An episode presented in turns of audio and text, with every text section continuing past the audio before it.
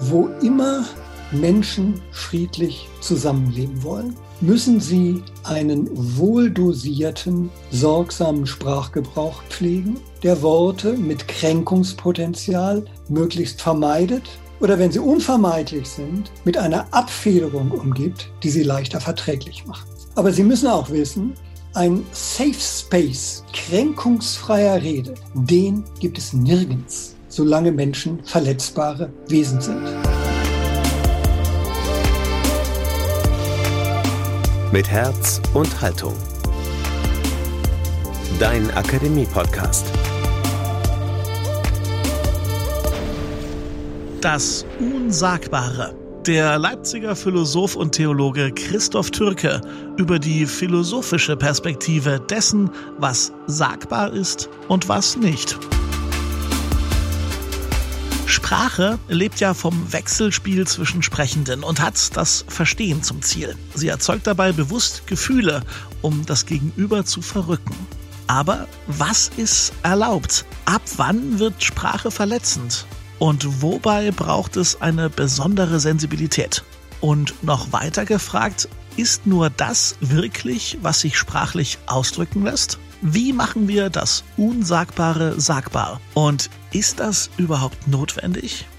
Alles Fragen, denen wir heute etwas auf den Grund gehen wollen, in einer weiteren Folge von Mit Herz und Haltung, eurem Podcast aus der Katholischen Akademie im Bistum Dresden-Meißen. Herzlich willkommen.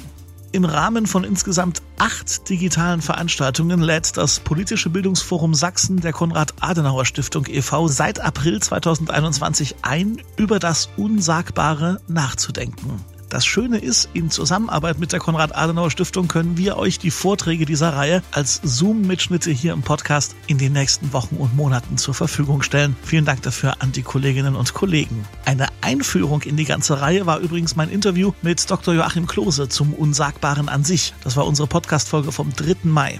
Quasi die Auftaktfolge, auf die hier nochmal hingewiesen sei.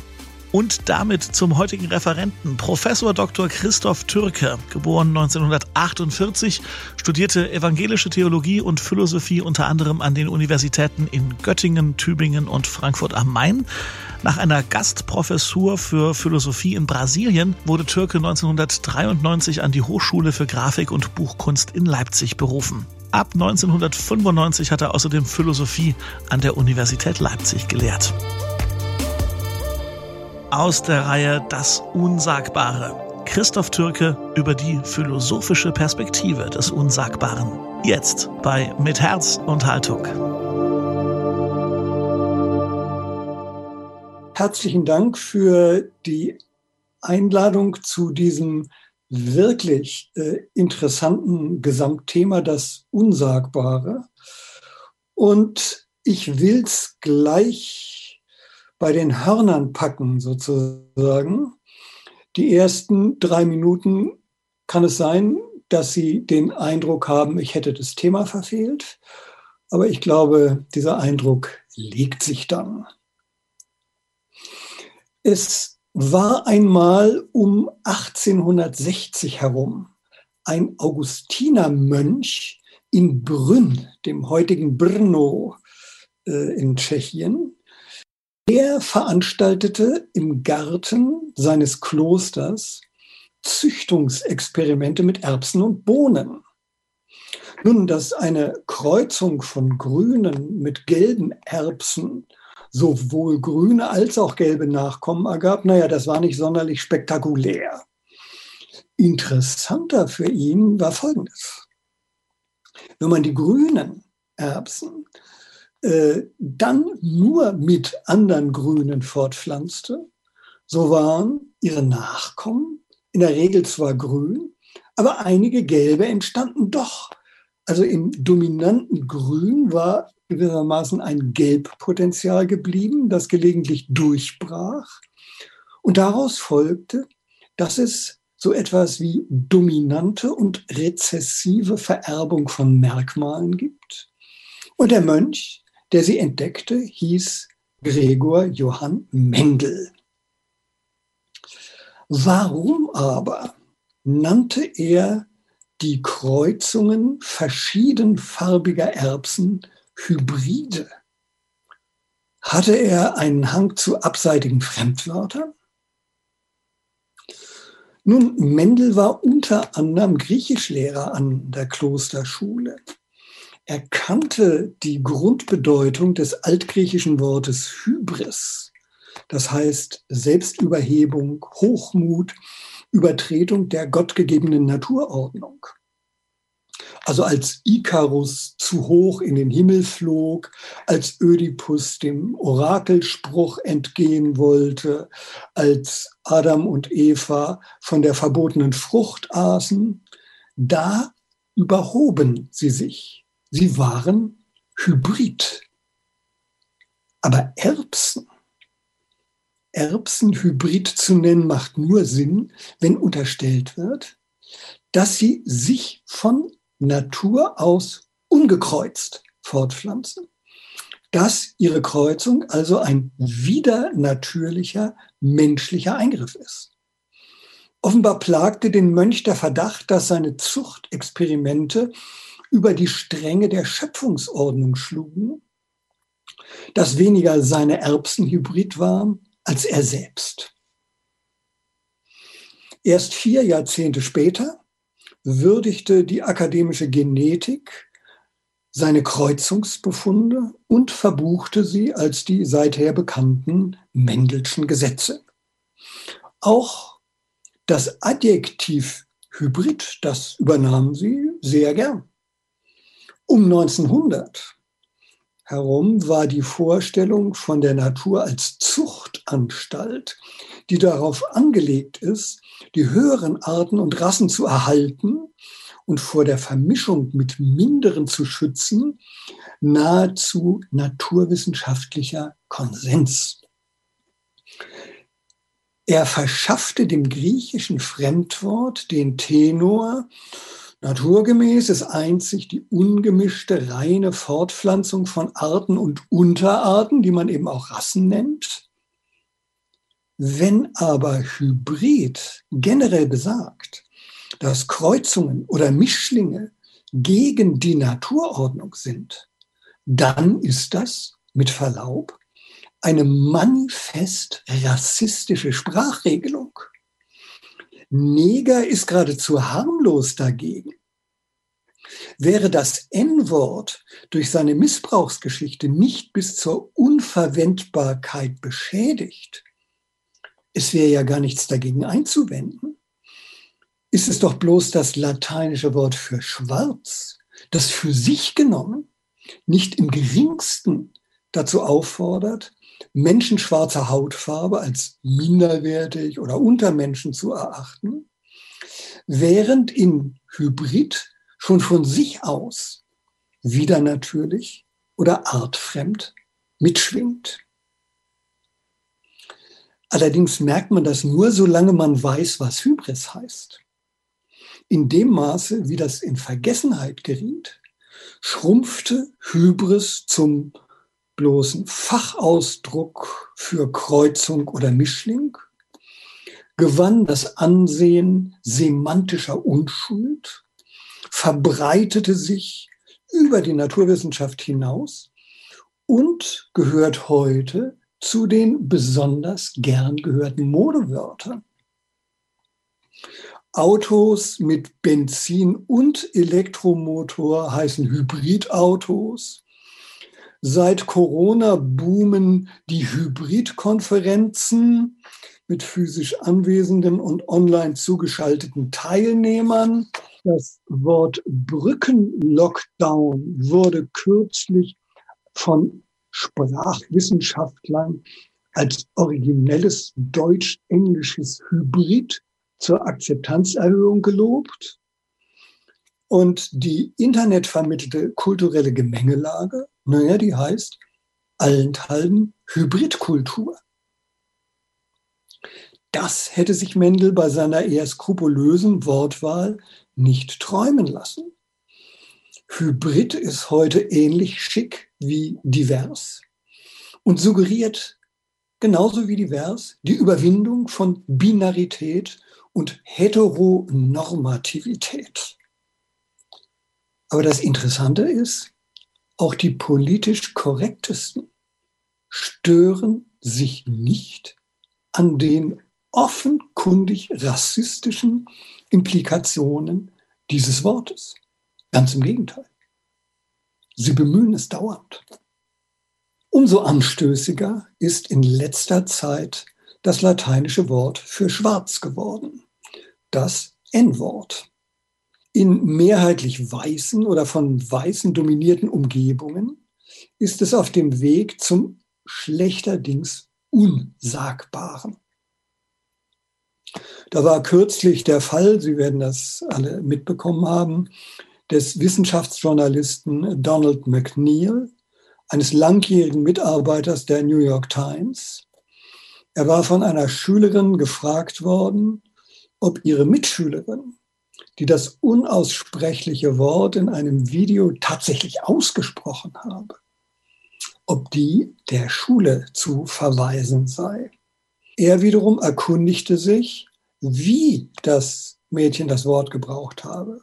Ob als Schimpfwort für einen bestimmten Adressaten, als Kunstwort in einem Rap-Song oder als Zitat. Und äh, bei dieser Rückfrage gebrauchte McNeil selbst das Wort, statt auf die Umschreibung zurückzugreifen. Daraufhin verlangten an die 150 seiner Kollegen seine Entlassung. Nun ist überhaupt nicht zu leugnen, dass Worte sehr böse sein und tief verletzen können. Aber das tun sie vornehmlich, wenn sie in bestimmten Situationen auf bestimmte Weise gezielt auf bestimmte Gruppen oder Individuen gerichtet werden. Wenn in einer Gesellschaft wie der unsrigen das gängige Wort für dunkle Hautfarbe nahezu automatisch mit Wildheit, Tierähnlichkeit, Zähmungsbedürftigkeit assoziiert wird, dann allerdings ist der Brauch, bestimmte Menschen mit diesem Wort anzureden, als menschenfeindlich zu meiden und anzuprangern. Anprangern, freilich, kann man nichts, ohne es auch zu benennen. Und daran zeigt sich, Worte sind nicht identisch mit ihrem jeweiligen Gebrauch. Man kann sie auch anders gebrauchen. Sie können abgrundböse sein, sie können aber auch abgrundböses brandmarken. Diese Doppeldeutigkeit haftet der Sprache unablöslich an. Wer die Sprache hier zur Eindeutigkeit zwingen will, der vergreift sich an ihr. Das Wort Mord ist nun mal nicht die Mordtat. Es bezeichnet sie lediglich. Und nur durch hinzutretende, bejahende, ermunternde Worte die an sich ebenfalls nicht böse sind, kann dieses Wort Aufforderungscharakter bekommen und damit direkt mörderische Wirkung. Tja, aber soll man es deswegen aus dem Sprachgebrauch tilgen? Wie soll man denn Mord ahnden, wenn man ihn gar nicht nennen kann?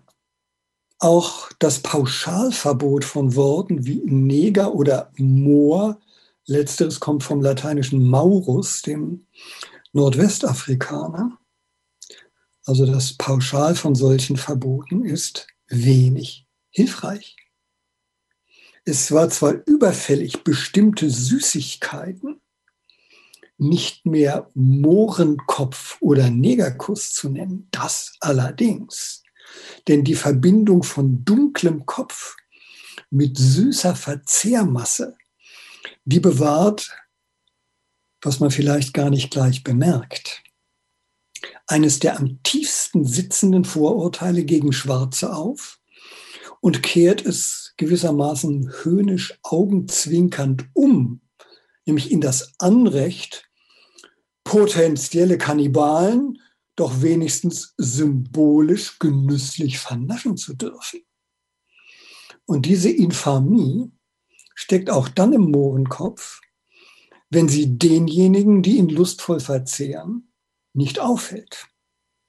Ein Mohren symbolisch zu verzehren, ist allerdings etwas anderes, als bei einem Mohren einzukehren.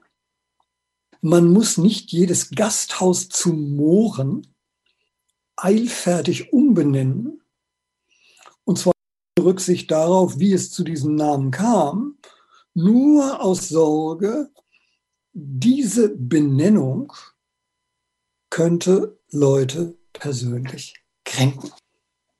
Gekränkt werden ist unangenehm, allerdings. Aber nicht jedes Mal, wenn jemand angibt, sich gekränkt zu fühlen, ist er auch gekränkt worden. Dazu muss er gewöhnlich direkt in diffamierender Weise angesprochen worden sein. Es gibt aber reichlich Leute mit der Neigung, alles, was in ihrer näheren Umgebung stattfindet, unmittelbar auf die eigene Person zu beziehen. Diese Neigung nennt man paranoid.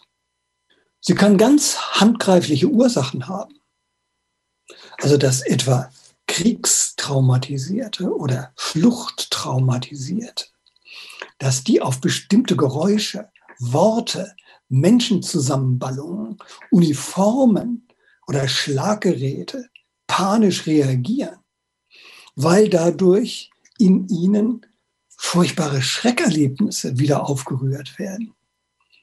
Das ist nicht verständlich, das ist kaum zu vermeiden. Auch wenn das, was da akut dann die Panik auslöst, bloß als nachträglicher Stellvertreterreiz wirkt, der mit dem, was diese Menschen tatsächlich traumatisiert hatte, gar nichts zu tun hat und weit entfernt davon ist, ihnen unmittelbar Böses zu wollen, was sie oft erst mühselig und mit therapeutischer Hilfe lernen müssen, wenn sie denn realitätstüchtig bleiben wollen. Und zu diesem Lernen gehört auch die Einsicht, dass Worte nicht an sich beleidigt sind, immer erst ein bestimmter Wortgebrauch. Unter der Überschrift Political Correctness erleben wir jedoch eine zunehmende Ontologisierung von Reizwörtern, als wären sie selbst gute oder böse Dinge. Diversität etwa firmiert als ein gutes Wortding, das N-Wort oder das R-Wort, das für Rasse steht, als ein böses. Die Guten gehören verstärkt, die Bösen eliminiert. Man könnte auch sagen tabuisiert. Aber was heißt Tabu? Es ist immer gut, sich an den Ursprungssinn von Worten zu erinnern. Tabu heißt wörtlich das Ausgezeichnete. Das kann das Ausgestoßene, Verworfene sein, aber auch das alles Überragende. Genau diesen Doppelsinn hat übrigens auch das lateinische Sacer. Es kann heilig heißen, aber auch verflucht. Wo Worte geächtet oder geheiligt werden, als seien sie selber Sachverhalte oder Dinge, da kehrt etwas Uraltes wieder, nämlich Sprachmagie. Ihre neueste Verkleidung besteht in einer hochmodernen, angeblich ultrakritischen Erkenntnistheorie, nämlich der konstruktivistischen. Auf den ersten Blick spricht alles für diese Erkenntnistheorie. Natürlich nehmen wir unsere Umgebung nicht wahr, wie sie an sich ist, sondern nur, wie sie sich uns darstellt, nämlich gefiltert durch unsere Sinnesorgane, benannt und ausgelegt durch Worte. Man kann dieses Filter- und Auslegungsprodukt auch eine Konstruktion nennen solange man nicht vergisst, dass keine Konstruktion ohne Baumaterial funktioniert. Weder bei der Hauskonstruktion noch bei der Weltkonstruktion.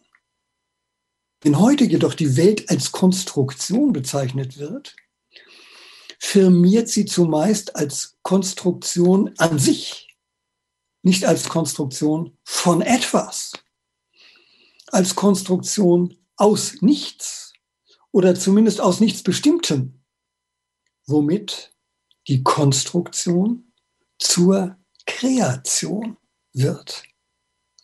Meine Gedanken und Worte erschaffen meine Welt, deine Gedanken und Worten deine Welt.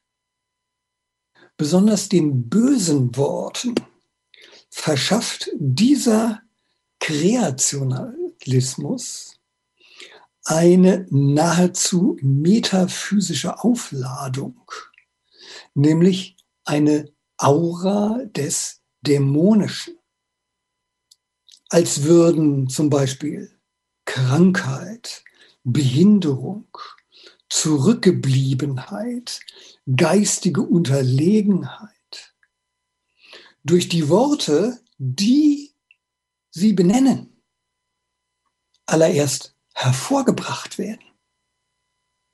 Deshalb darf man sie nicht aussprechen, aus Furcht, dass sie dadurch überhaupt erst den Sachverhalt erzeugen. Auch Hautfarben lieber nicht aussprechen. Black People, das ist eigentlich schon grenzwertig. Lässt es doch durchschimmern, dass es lediglich die Übersetzung des lateinischen N-Wortes ins Englische darstellt. Besser ist es, wolkig von Farbigen zu reden, People of Color. Und dass man die Weißen damit für farblos erklärt und ihnen damit einmal mehr eine Sonderstellung einräumt, tja, das muss man dann eben durch Critical Whiteness kompensieren. Dadurch, dass sich die Weißen endlich flächendeckend für ihr Weißsein und die Privilegien, die es ihnen jahrhundertelang verschafft hat, öffentlich Politisch korrekte Weiße geraten im neuen Reizklima der Sprachmagie in Dauerverlegenheit. Wie sollen sie überhaupt noch zu anderen oder über andere sprechen, ohne permanent irgendjemandem auf den Schlips zu treten? Wenn sie von Schwarzen sprechen, naja, sind sie dann nicht schon zu dicht am N-Wort? Und umgekehrt, was ist, wenn Sie bestimmtes nicht aussprechen?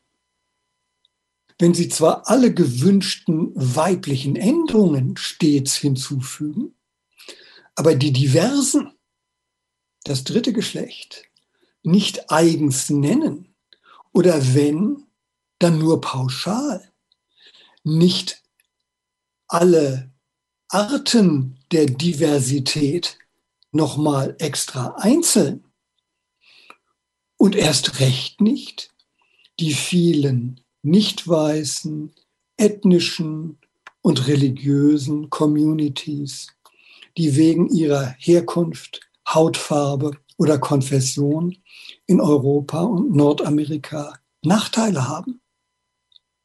Wenn Worte dasjenige, was sie benennen, überhaupt erst hervorbringen, nun, dann ist die Nichtnennung von Gruppen so viel wie die Aberkennung ihrer Existenz. In gewisser Weise ein Akt der symbolischen Vernichtung. Zu den Konditionen konstruktivistischer Sprachmagie kann es gar nicht ausbleiben, dass nahezu jede Wortwahl, die sich nicht sogleich mit Vorbehalten Einschränkungen, Zusätzen, Entschuldigungen umgibt, von irgendjemandem als persönliche Kränkung aufgenommen wird. Je achtsamer der Sprachgebrauch also wird, desto mehr Fettnäpfchen tun sich ihm auf. Nun, in diesem Punkt haben es die People of Color einfacher. Sie dürfen Klartext reden. Der Kameruner Philosoph und Politikwissenschaftler äh, Akil Mbembe etwa hat eine Kritik der schwarzen Vernunft im Originaltitel Kritik de la raison nègre, wörtlich heißt das der Negervernunft, verfasst. Diese Kritik der schwarzen Vernunft, im Deutschen kann man da natürlich nur Schwarzen sagen, hält dem Eurozentrismus den Spiegel seiner schlimmsten Unwörter vor und entwickelt daraus eine Schwarz-Weiß-Philosophie. Deren Motto lautet, die Welt wird schwarz. Das soll zunächst heißen, die Welt geht, getrieben von den mörderischen Langzeitwirkungen des Eurozentrismus, ihrem dunkelsten Tiefpunkt entgegen. Der aber soll nach Mbembe auch der epochale Wendepunkt sein, an dem sich die Afrikaner nicht länger zu Objekten dieser dunklen Geschichte machen lassen. Die Welt wird schwarz heißt dann auch, die schwarzen Menschen stehen im Begriff, zu Subjekten ihrer Geschichte und nicht nur ihrer, sondern überhaupt der Menschengeschichte zu werden.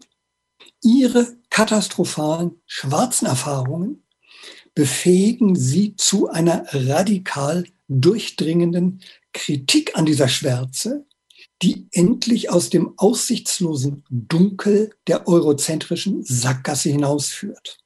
Mit anderen Worten, erst von dem aus, was Europäer Afrika mit der massenhaften Vernichtung, Versklavung, Ausplünderung und Deportation schwarzer Menschen angetan haben, erst aus dieser Perspektive lässt sich das Zustandekommen der neuzeitlich kapitalistischen Welt überhaupt verstehen und ihr Bann brechen.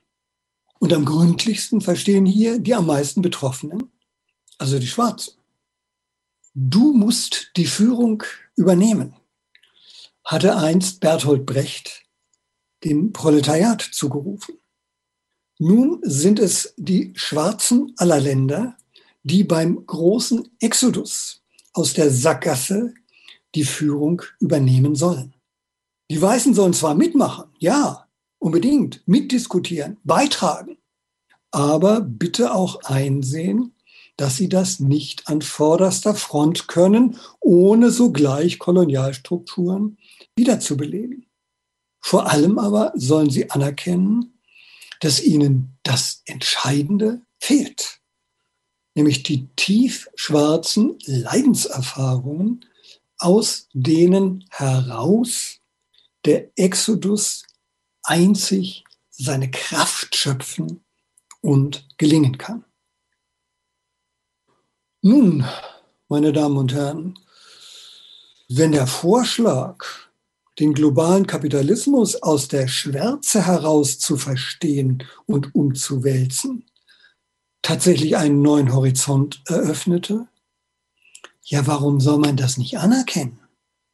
Warum soll man da nicht einstimmen? Nur neigt er, wie ich fürchte, eher zu einer schwarz-weiß-eng-Führung.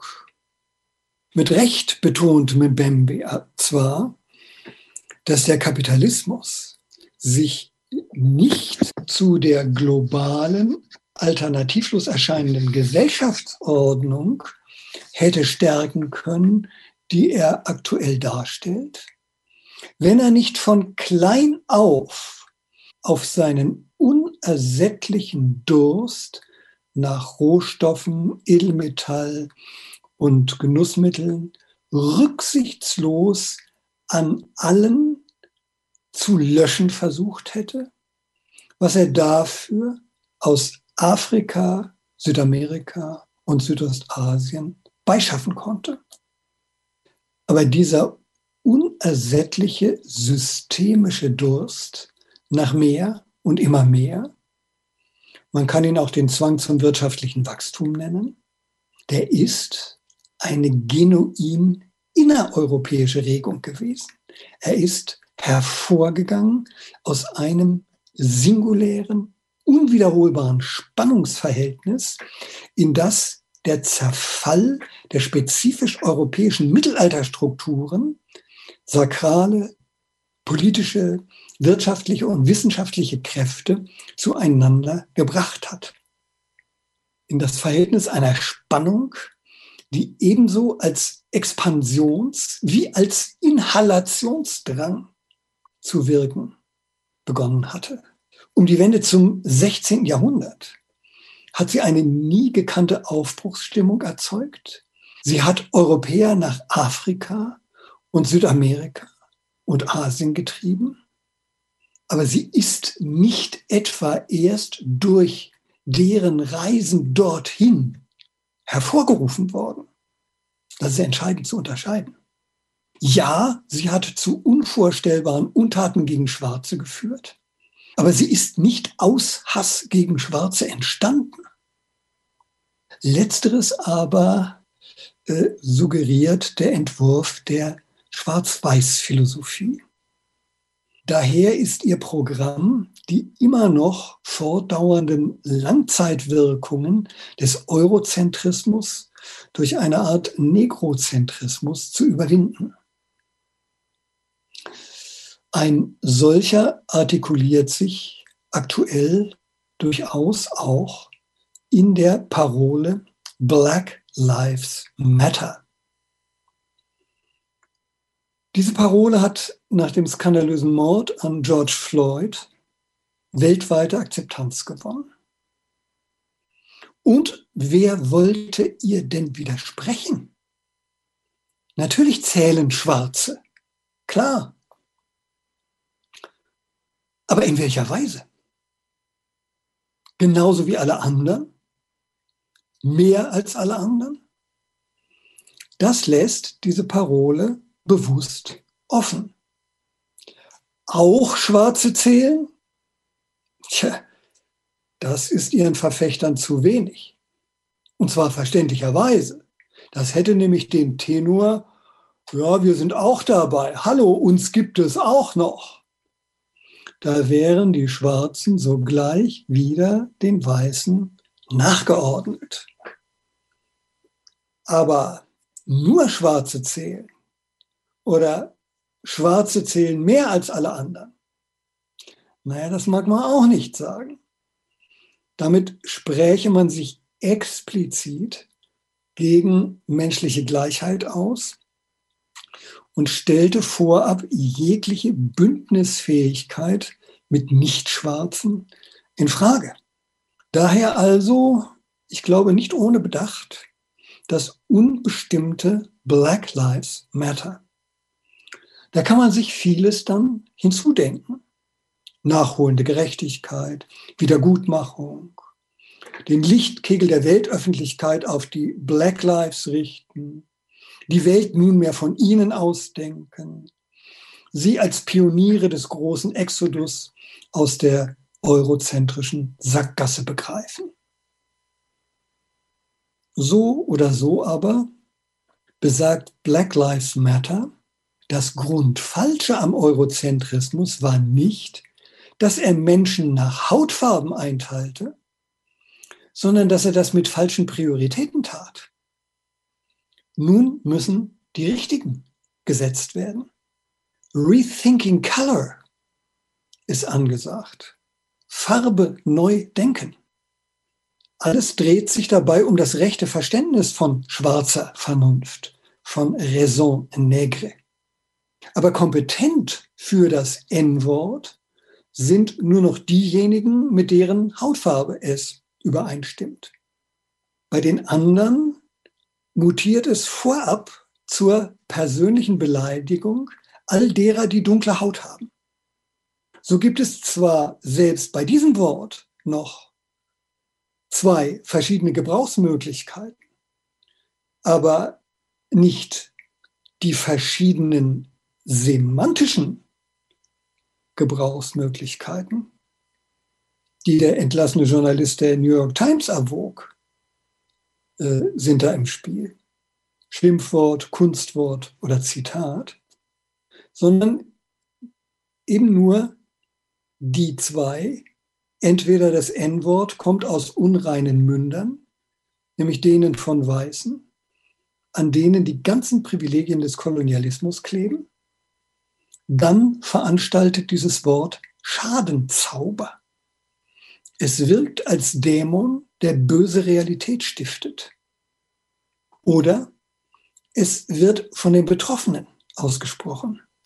Dann wirkt es als Rettungszauber, als Sesam öffne dich. Dann wird es zum Exodus aus der eurozentrischen Sackgasse, bei dem der Raison Negri die Führung zufällt.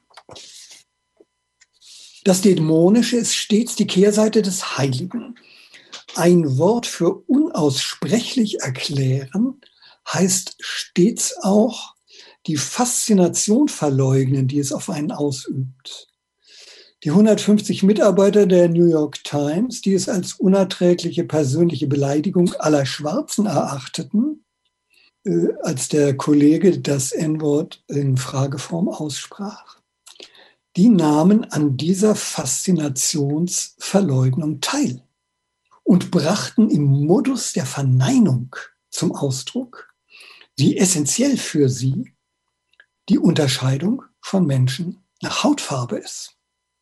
Früher sah man in ihr ein zentrales Rassenmerkmal und teilte die Menschen nach den vier großen Kontinenten und den dort jeweils vorwiegenden Hautfarben in vier Menschenrassen ein. Seit jedoch die Biogenetik das Wort Rasse auf Unterart eingeengt hat und bei der Sequenzierung des menschlichen Genoms auf keinerlei Unterartstrukturen bei Menschen gestoßen ist, wächst die Bestrebung und durchaus mit einem guten Argument auch das R-Wort aus dem Sprachgebrauch zu eliminieren. Niemand darf wegen seines Geschlechtes, seiner Abstammung, seiner Rasse, seiner Sprache, seiner Heimat und Herkunft, seines Glaubens, seiner religiösen oder politischen Anschauungen benachteiligt oder bevorzugt werden, heißt es in Artikel 3 des Grundgesetzes. Der Passus wegen seiner Rasse soll jetzt aus diesem Artikel verschwinden. Nun kann man zwar argumentieren, ja, das Wort Rasse brauchen wir doch da gar nicht eigens. Die Nennung von Abstammung und Herkunft, die genügt doch. Das ist ein Argument. Der Haken ist nur, als das Wort Rassismus in den 90er, 1920er Jahren aufkam, eher gab es das nämlich nicht, da meinte es genau dieses jemanden wegen seiner Rasse bevorzugen oder benachteiligen. Das ist Rassismus. Das heißt, dieses Wort setzt selbstverständlich die Existenz von Menschenrassen voraus. Wenn aber gar keine existieren, dann hat das Wort Rassismus gar keinen Gegenstand mehr. Es müsste genauso entfallen von ethnischer Diffamierung zu reden, würde doch vollkommen genügen. Umso bemerkenswerter, dass wir das Gegenteil erleben. Das R-Wort wird tabu, während Rassismus zum Weltmissstand Nummer eins aufsteigt. Es wird diagnostiziert, wann immer aus einer Gruppe etwas Hämisches über andere ertönt, in allen Poren und Winkeln der Gesellschaft wird dieses Wort aufgespürt und der Rassismus als kolonialistischer, als antisemitischer, antimuslimischer, sexistischer, sensorischer, las ich sogar neulich, struktureller Rassismus, zur Not gar als Rassismus ohne Rassen identifiziert. Überall werden Rassismusbeauftragte ernannt, um ihm Einhalt zu gebieten. Das tabuisierte R-Wort feiert in Gestalt eines inflationierten Rassismusbegriffs Wiederauferstehung, wie das tabuisierte N-Wort in Gestalt einer neuen Schwarz-Weiß-Interpretation der Weltlage.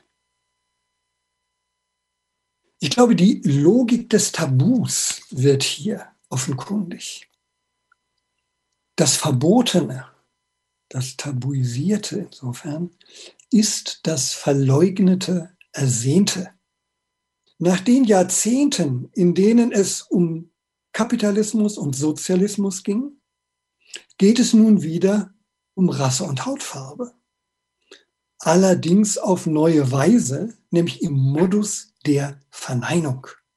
Diejenigen, die darauf dringen, das N-Wort und das R-Wort auszumerzen, die weisen strikt von sich, dass sie die Absicht hätten, die Weltlage durch eine Hautfarben- oder Rassentheorie zu begreifen.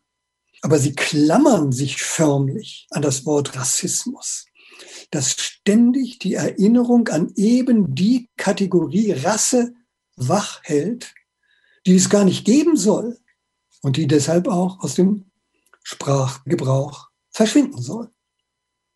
Weitere Sprechverbote befinden sich in der Erprobungsphase. Bitte nur noch von menstruierenden Personen sprechen, nicht mehr von Frauen, sonst beleidigt man Menschen, die zwar allmonatlich ihre Menstruation haben, aber sich nicht als Frauen fühlen. Und bitte gefälligst nur noch von Elternteil und Co-Elternteil sprechen, ne? Parent and Co-Parent, nicht mehr von Vater und Mutter, sonst stigmatisiert man Menschen, die nach der Zeugung oder Geburt von Kindern das Geschlecht gewechselt haben. Auch hier ist konstruktivistische Sprachmagie auf dem Vormarsch. Geschlecht soll pure Konstruktion sein, etwas vollkommen Fluides, was jeder bestimmen kann, wie er will. Aber gerade deshalb sollen Worte wie Mann und Frau, Vater und Mutter verschwinden. Sie unterstellen ja noch die Zweigeschlechtlichkeit, ohne die es die bestehende Artenvielfalt inklusive Menschheit gar nicht gäbe. Nun, das Gemeinsame der Worte die eine politisch überkorrekte Sprachzensur unter Verbot stellen möchte, ist, dass sie an Natur erinnern. Aber Natur an sich soll es ja gar nicht mehr geben. Sie ist ja bloß eine Konstruktion. Technologisch gesprochen, sie ist bloß das Hardware-Gehäuse jener Software, zu der wir die Welt konfigurieren. Die Software und die audiovisuelle Phantomwelt in die sie uns bannt. Die ist das Entscheidende. Die Hardware lediglich ihr noch nicht ganz abgeschütteltes Anhängsel.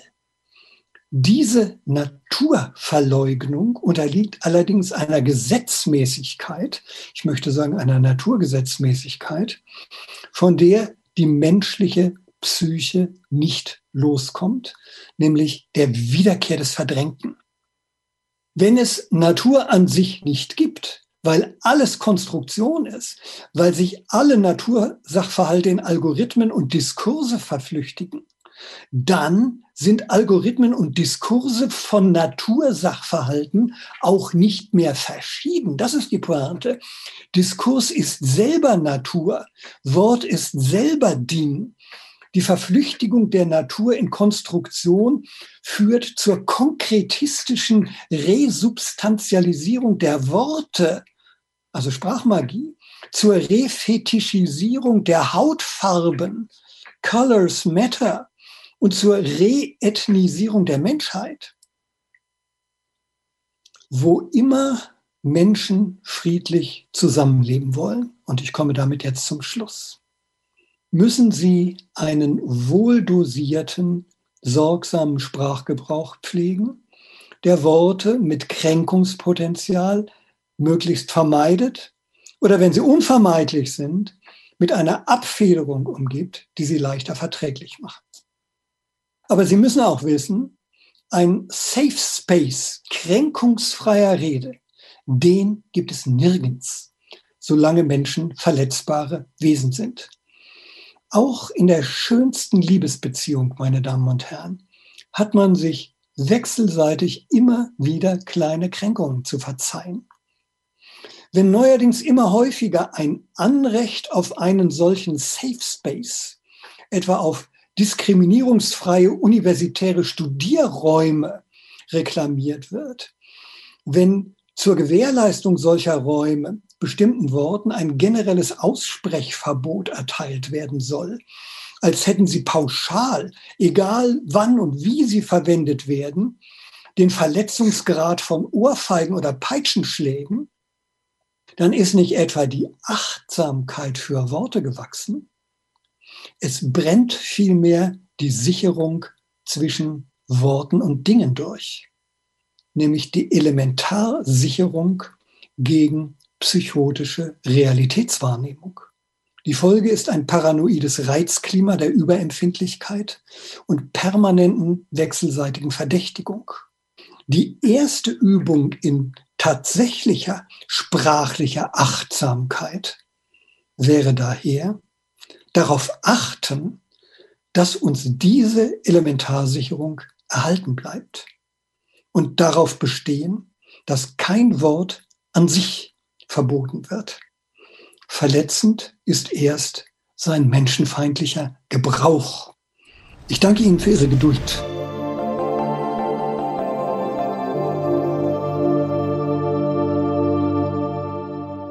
Das war Professor Christoph Türke zur philosophischen Perspektive des Unsagbaren, der Mitschnitt einer Zoom-Veranstaltung vom 27. April 2021.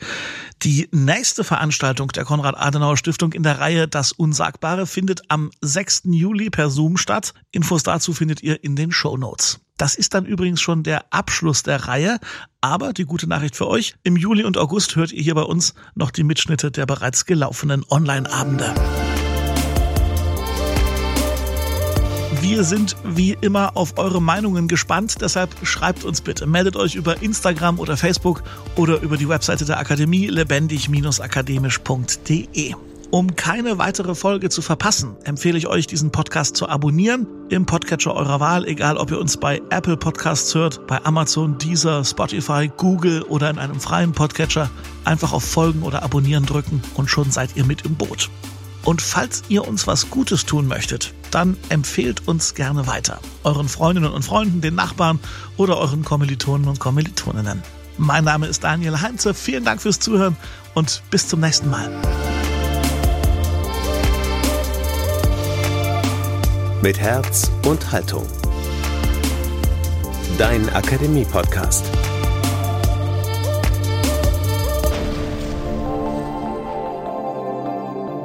Ein Angebot der Katholischen Akademie im Bistum Dresden-Meißen.